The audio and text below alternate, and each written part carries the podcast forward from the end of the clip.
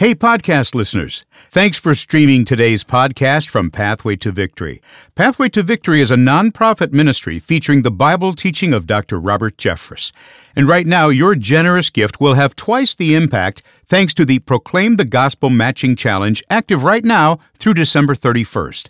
To give a special year-end gift, go to ptv.org slash podcast and click the donate button or follow the link in our show notes. Now, here's today's podcast from Pathway to Victory. This is Robert Jeffress. In response to the horrific attack on Israel, I've written a brand new book called Are We Living in the End Times? Go to ptv.org to order your copy. When Jesus said in John 14, For I go to prepare a place for you, and if I go and prepare a place for you, I will come again to take you unto myself, that where I am, there you may be also. It means Zechariah, Daniel, Isaiah, all of the Old Testament prophets were right. Jesus is coming again and He's going to take us to be with Him forever.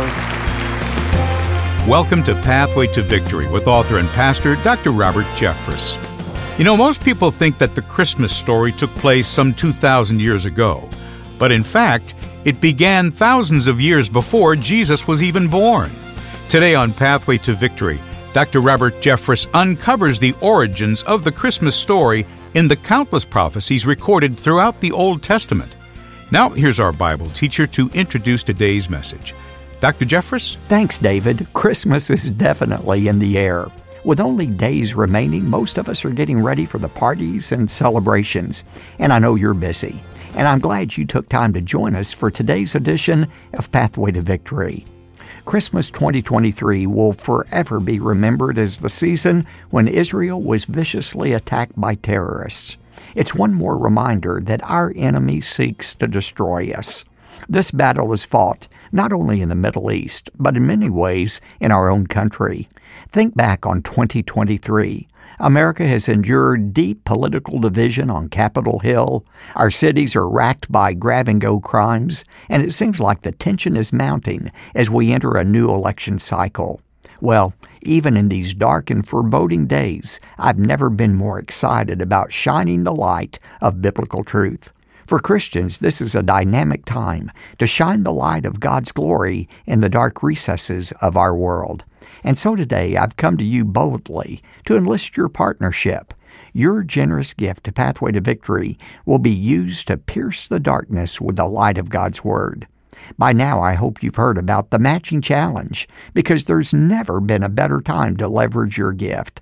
Every dollar you give will be doubled until we reach the cap amount of $500,000. You can give right now by going to ptv.org. When you do, be sure to request the exclusive 2024 Pathway to Victory Daily Devotional. It comes with my thanks for your confidence in Pathway to Victory and your investment in this ministry. We'll say more about this leather bound book later. But right now, let's continue our study in Luke's Gospel. I titled today's message, Christmas on the Road. If you have your Bibles, I want you to turn to the Gospel of Luke. And I want you to turn to chapter 24. Luke chapter 24. This story takes place late on a Sunday afternoon, but it wasn't just any Sunday afternoon. It was the Sunday of Christ's resurrection. And there were two travelers, two disciples of Christ, who were on their way from Jerusalem back to their hometown called Emmaus. That's the background for what takes place here. Now look at verse 13 of Luke 24. And behold, two of them were going that very day to a village named Emmaus, which was about seven miles from Jerusalem. And they were conversing with each other about all of the things that had taken place. What things? Well, the things about the one they had been following, Jesus about how he was unfairly arrested, went through the six mock trials, how he was crucified and then laid to rest in the tomb of Joseph of Arimathea. And it came about that while they were conversing and discussing, Jesus himself approached and began traveling with them. But their eyes were prevented from recognizing him. And so Jesus said to them, What are these words that you are exchanging with one another as you are walking? And they stood still, looking sad. And one of them, named Cleopas, answered and said to him, Are you the only one visiting Jerusalem and unaware of the things which have happened here in these days? And he said to them, What things? And they said to him, The thing about Jesus the Nazarene, who was a prophet, mighty in deed and word in the sight of God and all the people, and how the chief priest and our rulers delivered him up to the sentence of death and crucified him. But we were hoping that it was he who was going to redeem Israel. Indeed, besides all of this, it is the third day since these things happened. But also, some women among us amazed us. When they were at the tomb early in the morning and did not find his body, they came saying that they had also seen a vision of angels who said that he was alive. And some of those who were with us went to the tomb and found it just exactly as the women also had said, but him they did not see. And Jesus said to them, O foolish men, slow of heart to believe in all that the prophets have spoken. Was it not necessary for the Christ to suffer these things and to enter into his glory? And beginning with Moses and with all the prophets, he explained to them the things concerning himself in all the scriptures. I want us to focus for a few minutes today on that verse verse 27. Beginning with Moses and all the prophets, Jesus explained to them the things about himself. What was he saying? Jesus was saying, You cannot turn a page of the Old Testament without finding something about the birth, the ministry, the death, the resurrection, or the return of Jesus Christ. And so, this unrecognized Jesus spent two hours in the Old Testament showing what the Old Testament revealed about the coming of Jesus Christ.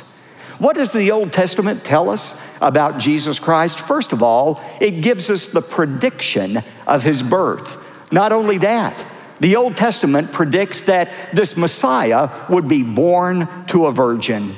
I think that's what Jesus pointed out to these two on the road to Emmaus, the prediction of his birth. Not only that, Jesus also probably pointed to the character of his ministry. He would have pointed to all of the predictions in the Old Testament about the kind of ministry he would have. We don't have time to look at each of these, but just jot them down. First of all, he would be preceded by a messenger. Isaiah 40, verse 3 says, A voice is calling, Clear the way for the Lord in the wilderness, make smooth in the desert a highway for our God.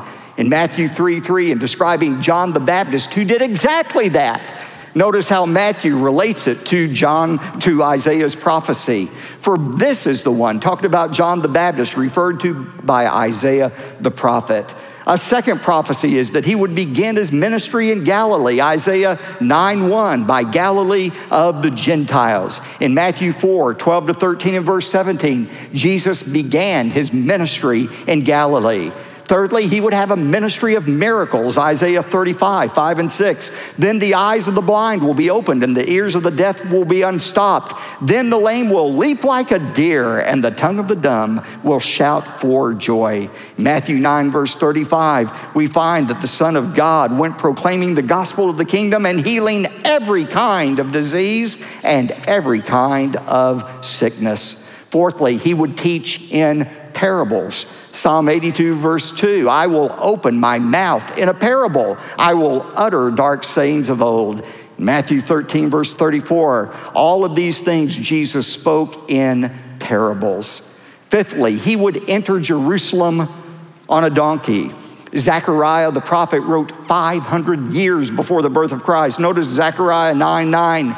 Rejoice greatly, O daughter of Zion. Shout in triumph, O daughter of Jerusalem. Behold, your king is coming to you. He is just and endowed with salvation, humbled and mounted on a donkey, even on a colt, the foal of a donkey.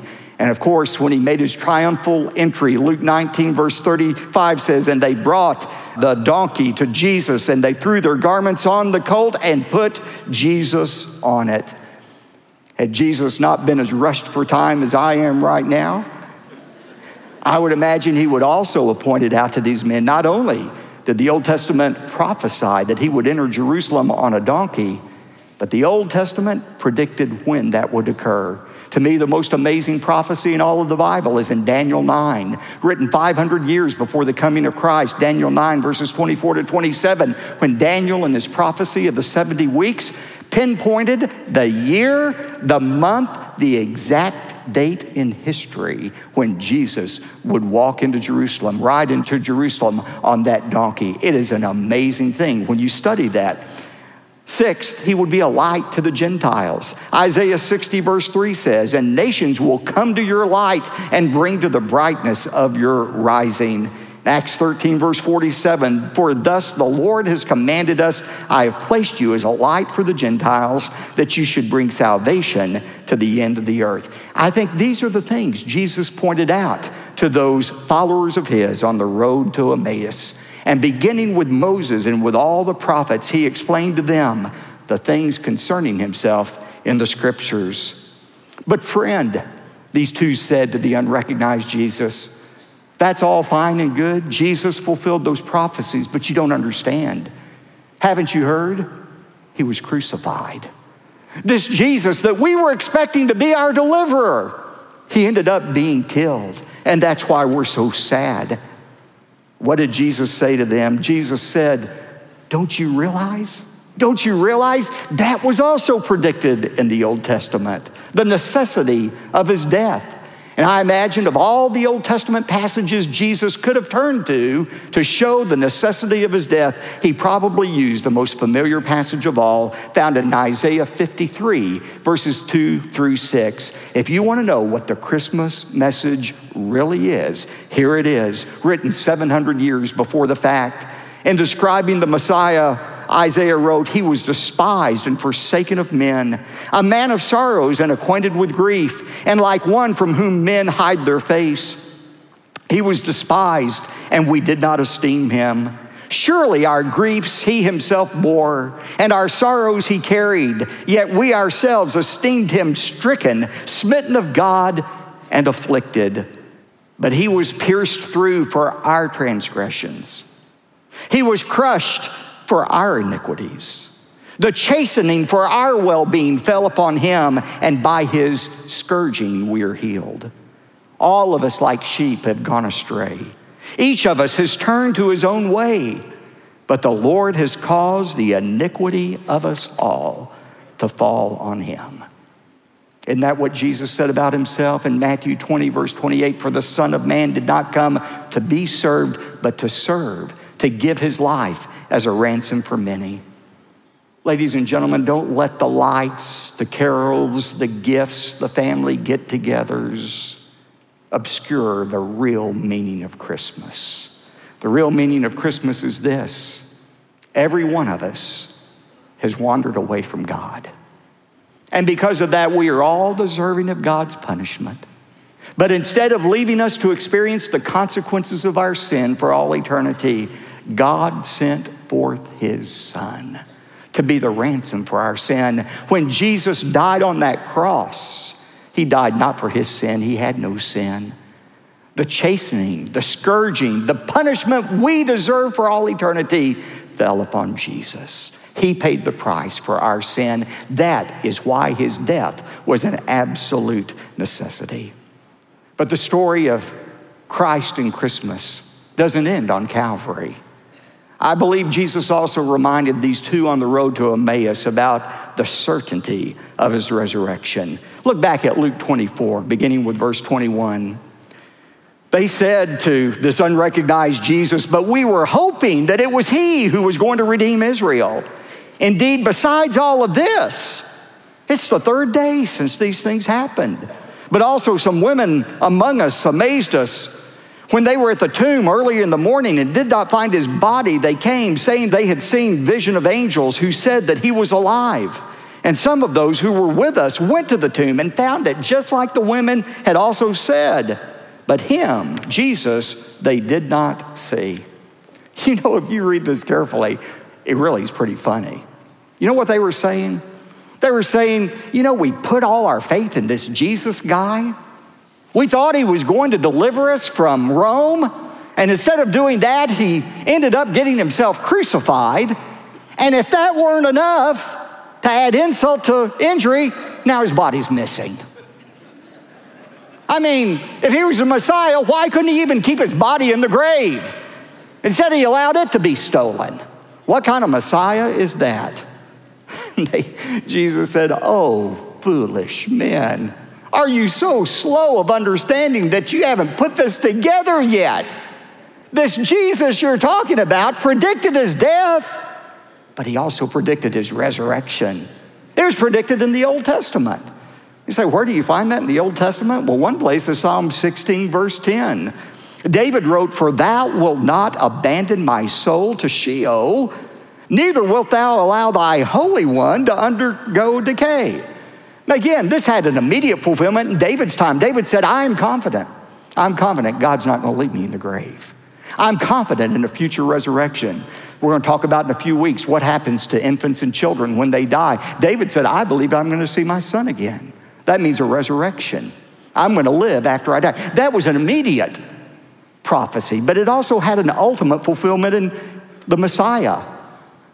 David was saying God is not going to allow his Holy One, the Messiah, to remain in the grave long enough to even have the decay of his own body. He's going to raise him from the dead. He said, Pastor, that's another stretch. How are you taking something 900 years before Christ and relating it to the future resurrection? Isn't that kind of stretching it? Not at all, because the apostle Peter made the same application of that verse in Acts 2:31. When Peter was preaching at Pentecost, he talked about the resurrected Christ and he quoted this verse that David wrote in Psalm 16:10.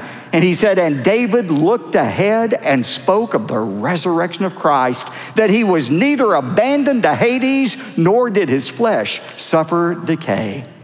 Jesus, over and over again, had said to his disciples he was going to be raised from the dead. Destroy this temple, talking about his body. In three days, I will raise it up.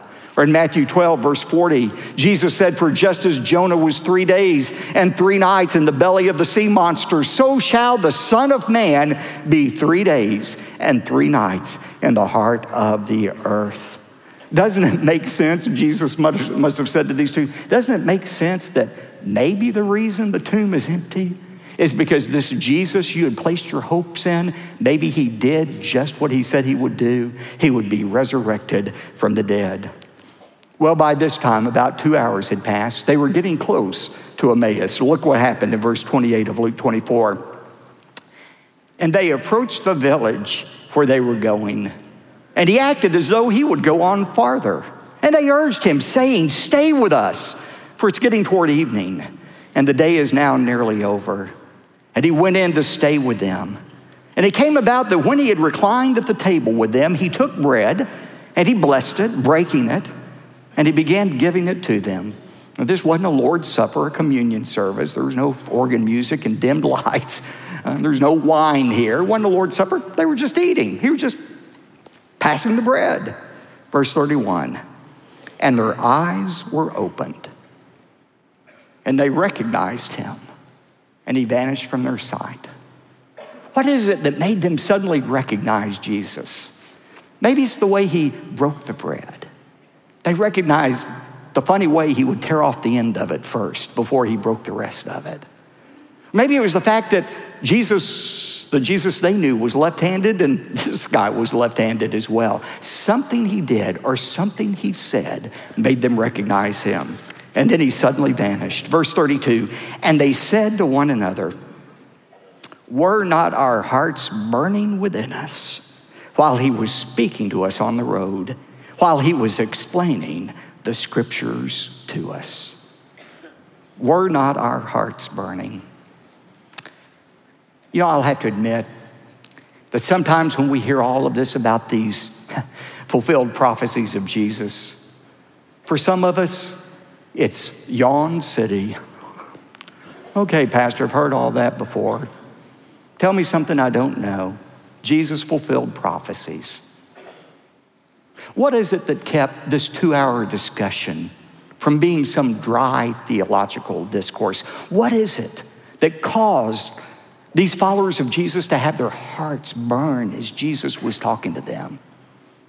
I think here's what it was when they put it all together, they realized that if Jesus really did what he said he was going to do, If Jesus really was the fulfillment of all of these prophecies, then they could trust in everything Jesus said to them about their life, their death, their eternity. That's what caused their hearts to burn within them. You know, writer E.B. Hardy said, when it's all said and done, there are only two questions in the universe that matter. Only two. Everything else is peripheral. Question number one Has anyone ever cheated death? Hardy said that's the most important question. Has anybody ever cheated death? Is this life all that there is, or is there something beyond it? Hardy said he looked around. He found that the graves of Muhammad, the graves of the Buddha, the graves of every religious leader, the graves of everybody who's ever lived, those graves are still occupied. There's only one unoccupied grave it's the tomb of Jesus Christ. Has anybody ever cheated death? Jesus did. But here's a second, even more important question. If somebody has cheated death, has he provided a way for me to cheat death? And I think as these disciples put it all together, they realized who Jesus was and what he said. Their hearts burned within them because they had hope that Jesus could really pull off what he said he could pull off. When Jesus said in John 3, Whoever believes in me shall not perish, but have everlasting life. It means I don't have to face the judgment of God I deserve. I don't have to fear hell because one day I'm going to be with Jesus. When Jesus said in John 11, 25, He who believes in me, though he were dead, yet shall he live again. It means this life isn't all that there is, that there's something better that awaits me. When Jesus said in John 14, For I go to prepare a place for you, and if I go and prepare a place for you, I will come again to take you unto myself, that where I am, there you may be also. It means Zechariah, Daniel, Isaiah, all of the Old Testament prophets were right. Jesus is coming again, and he's going to take us to be with him forever. That lecture on the road to Emmaus was not a dry theological discourse. It means that Jesus of the Old Testament is the Jesus of the New Testament. Everything predicted about Jesus in the Old Testament is being fulfilled in the New Testament and today.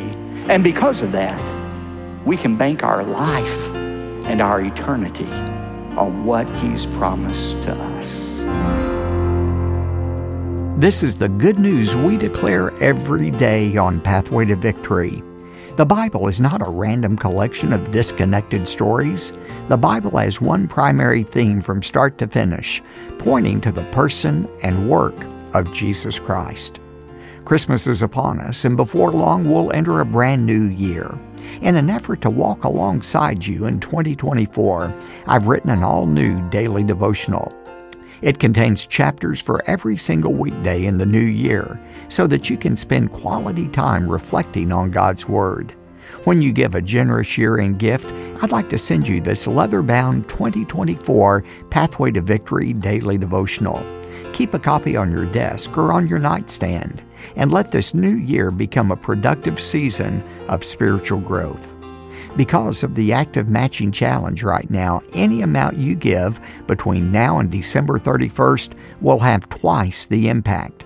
That means your generous gift of $125 becomes $250. A gift of $250 becomes $500, and so it goes. If we can hit the mark on or before December 31st, we will have amassed a tremendous $1 million to unleash from the arsenal next year to touch more lives with the truth of Jesus Christ than ever before. May I count on you to join the team? Truly, there's never been a better time to leverage your gift because every dollar you give becomes twice the size. Thanks for responding today. We deeply appreciate your partnership as together we pierce the darkness with the light of God's Word. David? Thanks, Dr. Jeffress. Today, when you give a generous year end gift toward our Proclaim the Gospel Matching Challenge, we'll say thanks by sending you the brand new Pathway to Victory daily devotional for 2024. To request your copy, call 866 999 2965 or online go to ptv.org. And when your gift is $100 or more, we'll also include the complete CD and DVD sets for the Incomparable Christ teaching series. Plus, you'll also receive Celebrate the Savior Volume 2, a brand new music CD filled with beautiful Christmas performances from the First Baptist Dallas Choir and Orchestra. In fact, you're listening to one of those songs right now.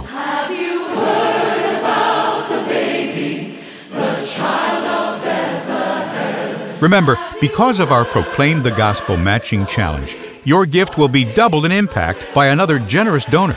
So request your copy of these resources today. Call 866 999 2965 or visit ptv.org.